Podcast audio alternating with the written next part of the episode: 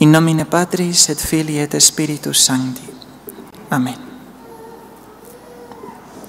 When I began the series of homilies entitled Sign of Contradiction three weeks ago, I could not have imagined the situation that we would have to face in the Church with the publication of the Holy Father's motu proprio, Traditionis Custodes. The content of that document and your presence here this afternoon make you to living signs of contradiction. Like Jesus, you are being unjustly persecuted and slandered. And once again, you are wounded by one who should be confirming you in your faith. Bless those who curse you and pray for those who slander you. I know how much you have suffered these two days because I am suffering with you. Yesterday, during the celebration of Holy Mass, I could not hold back my tears. It is difficult to understand that it is our sweet Jesus on earth, as Saint Catherine of Siena called the Pope, who has dealt us the most painful blow. Today, as we always do when we gather to celebrate the holy sacrifice, we pray for Pope Francis, whom we love in the Lord. May God have mercy on him. In the letter accompanying the motu proprio, the Holy Father wrote about the rejection of the magisterium of the Second Vatican Council and the missal promulgated by St. Paul VI by the faithful who participate in the Mass according to the extraordinary form. As far as this community of St. Anne is concerned, such a negative value judgment expressed by the successor of Peter is categorically false and unfair.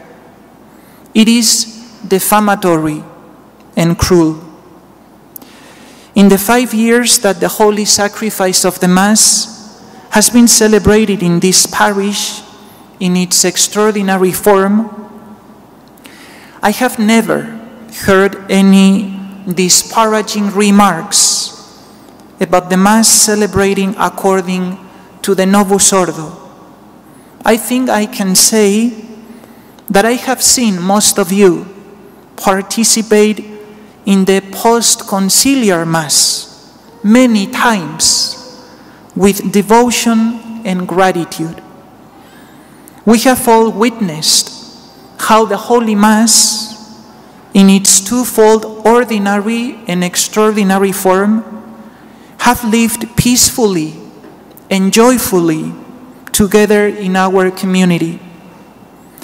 I myself celebrate the Mass of St. Pius V and that of St. Paul VI on a weekly basis, grateful to have this opportunity without finding between the two any opposition or disharmony.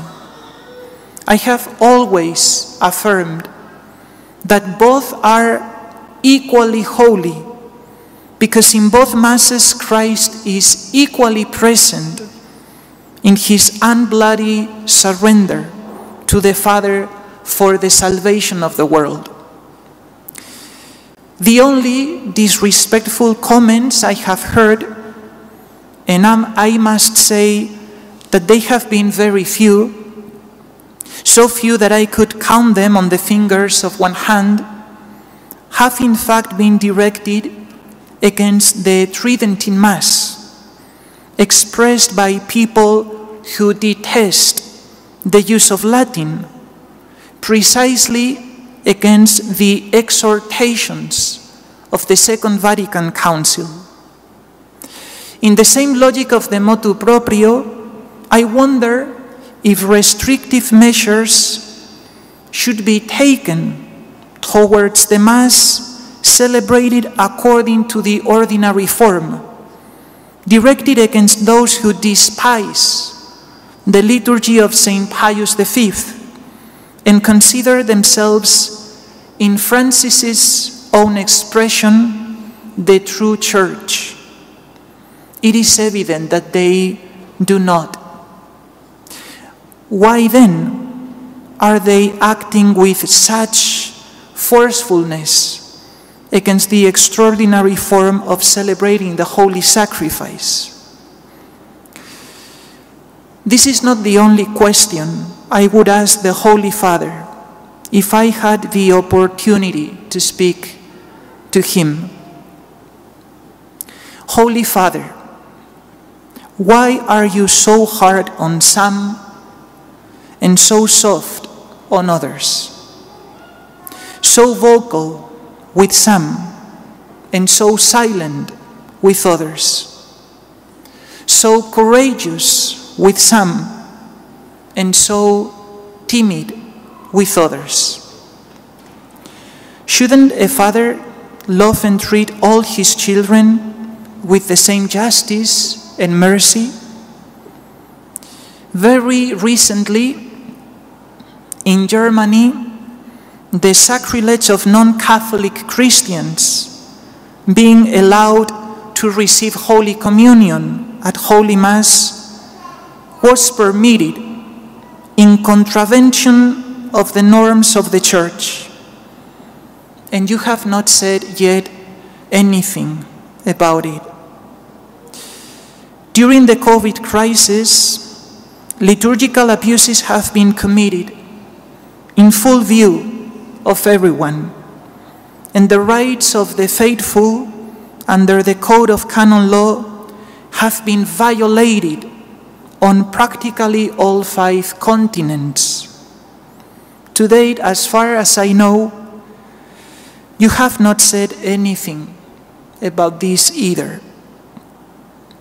Many sick people who asked for sacramental help have been abandoned. They have been buried as if they were animals. They were children of the church who died alone and deserved a more dignified, more humane, and more Christian treatment. And we do not hear your prophetic voice denouncing these outrages. The civil authorities have been allowed to modify the liturgical norms before the silence of priests and bishops, and you have not spoken. There are countries where the church has been denied the faculty to celebrate the fundamental sacraments of baptism and the Eucharist, and we have not heard a word from you. Freedom of conscience and religious freedom has been violated throughout the world. The list of profanations and abuses is too long to even attempt to summarize it now.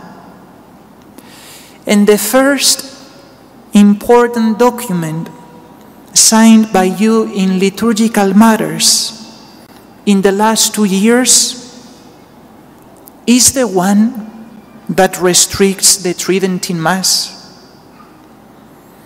In the face of this Dantesque panorama of betrayals that the whole world has witnessed, and we, the pastors, are mainly responsible for,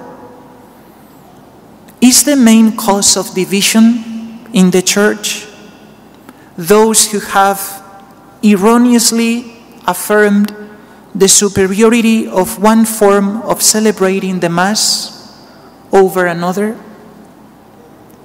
Do opponents of the Catholic faith and priests who stubbornly contradict the teachings of the church receive letters of support and affection from you, while children who made legitimate use of Pope Benedict's previous motu proprio are mercilessly punished for an accusation against which they have not even been allowed to defend themselves. To some, bread, and to others, a stone.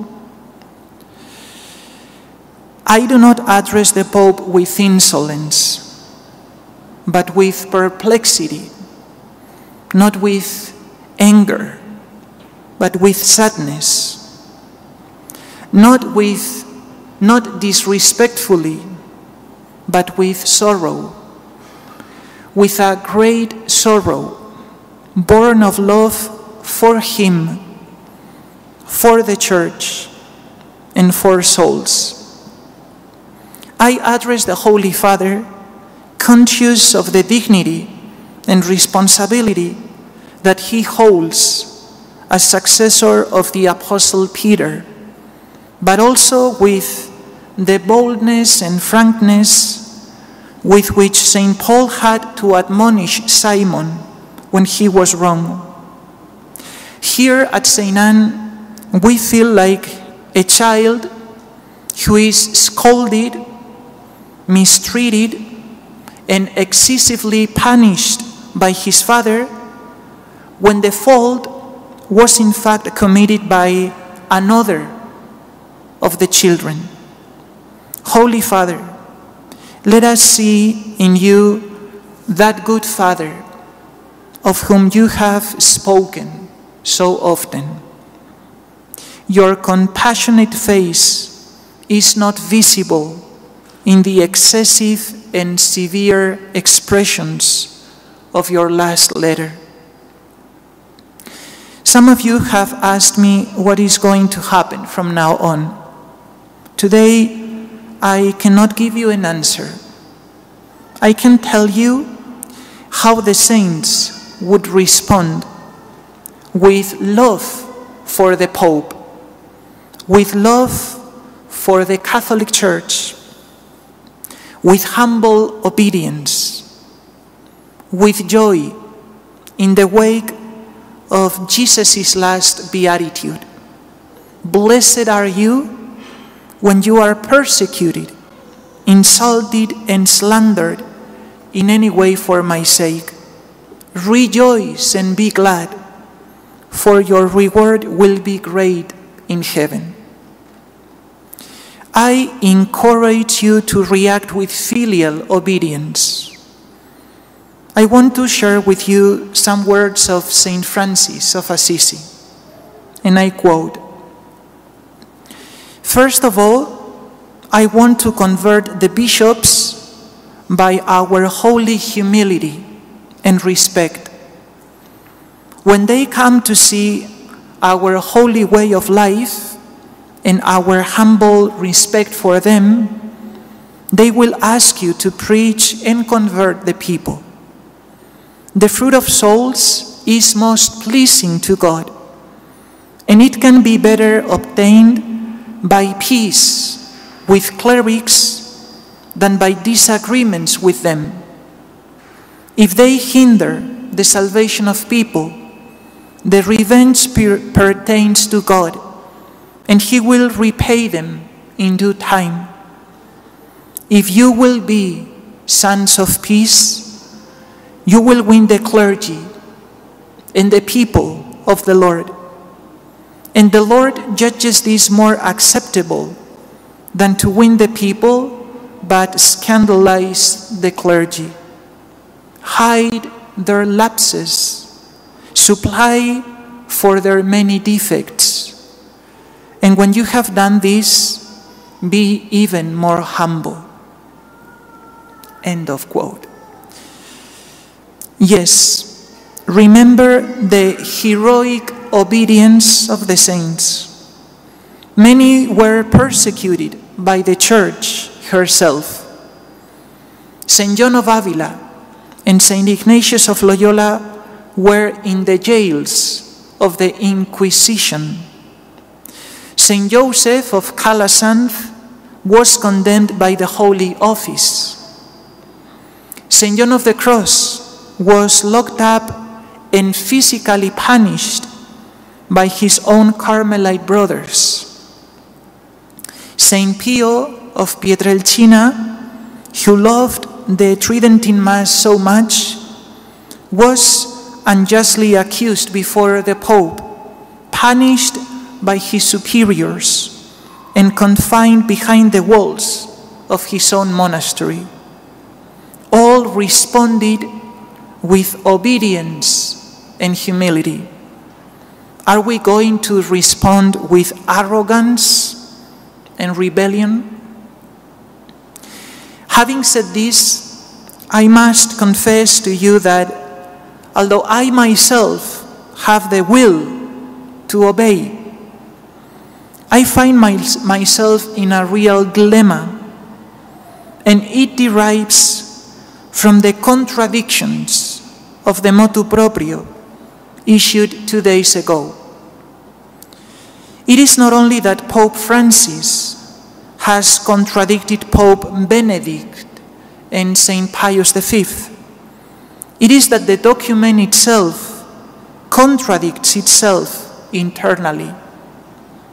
For if, as the first article of the document states, the only expression of the lex orandi of the Roman Rite is the post conciliar liturgy, why is, in, is it then permitted, albeit with so many restrictions, to celebrate according to the extraordinary form?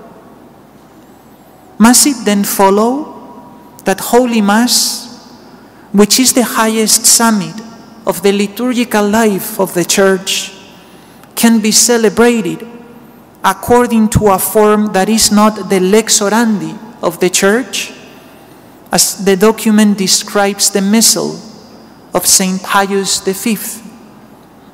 How does one reconcile magisterial statements that contradict each other? In just two days, the casuistry is already beginning to proliferate. For some, the motu proprio as a whole must be rejected as not being in line with the entire preceding magisterium. For others, it must be accepted in its entirety on the authority of the keys that Christ our Lord gave to St. Peter and his successors.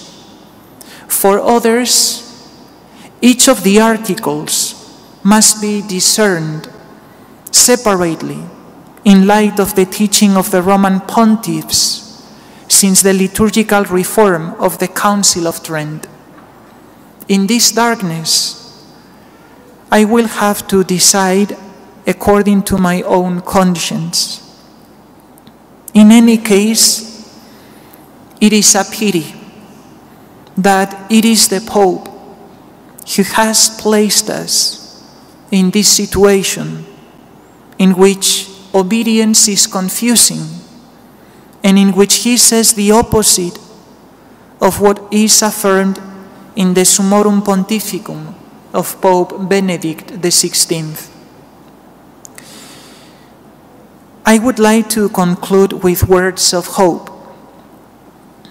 In a human consideration of things, I would like to read to you a message of encouragement that Bishop Olmsted sent to you, his children who are currently being tested by this sad situation.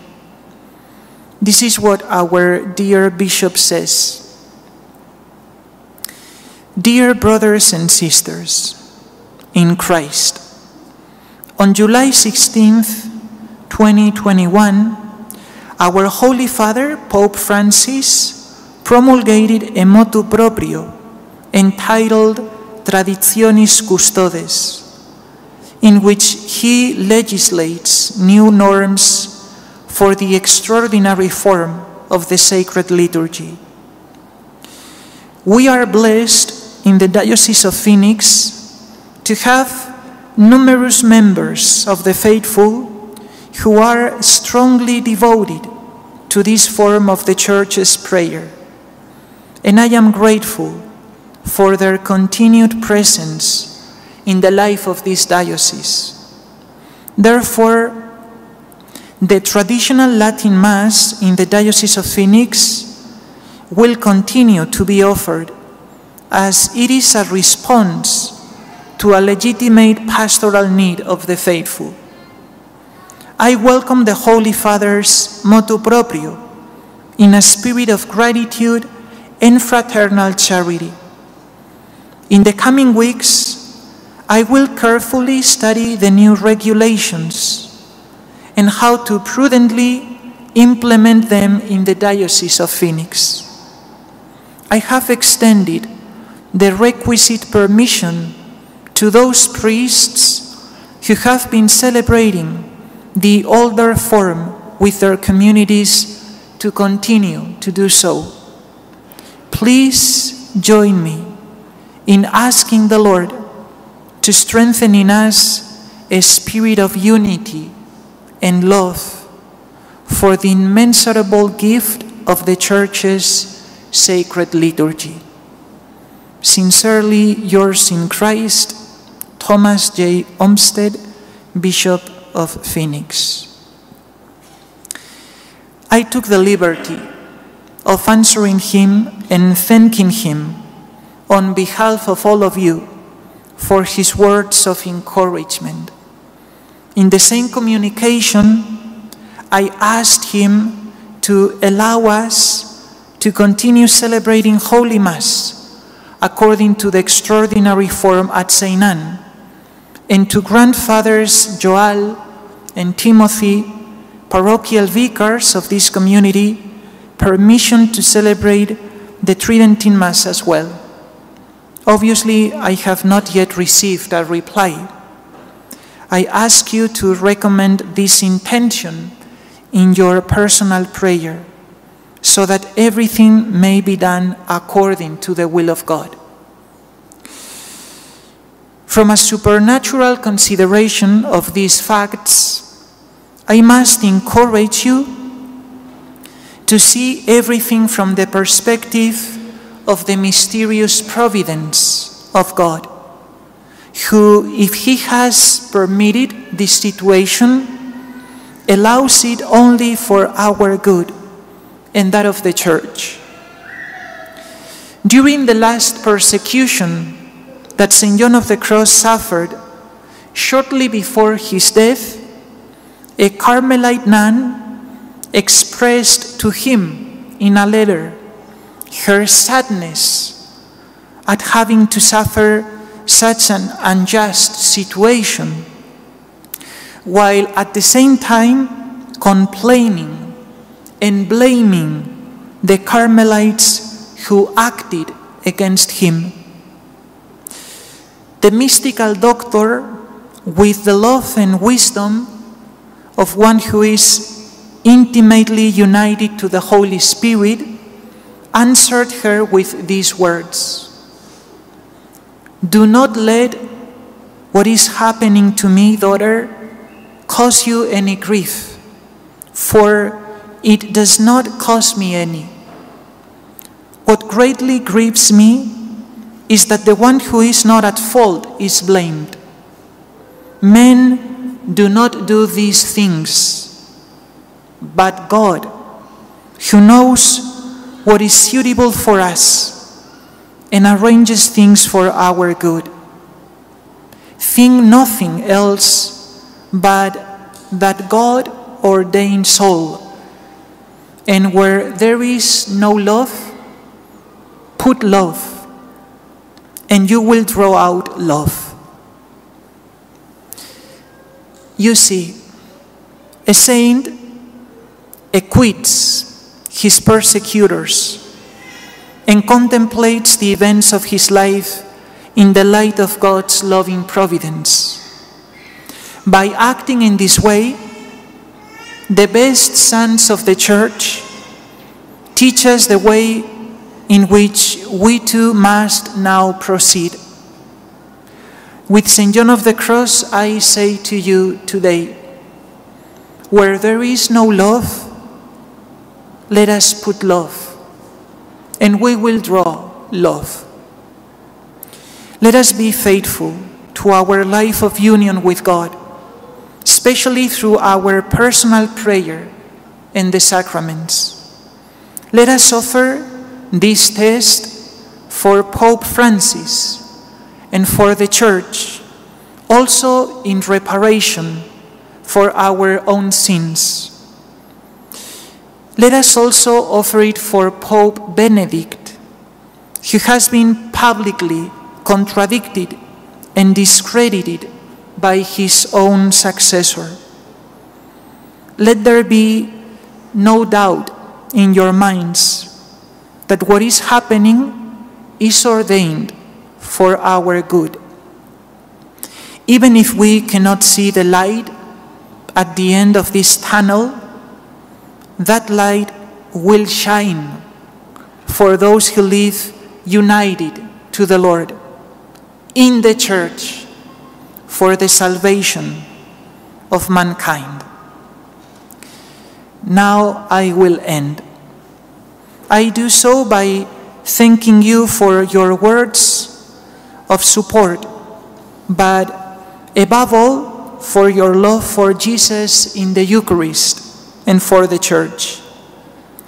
In this we are united. I dare to ask you to pray for me.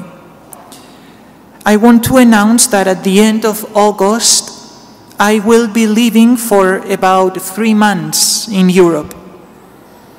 More than four weeks ago, I asked the bishop for permission to do so, and he generously granted it.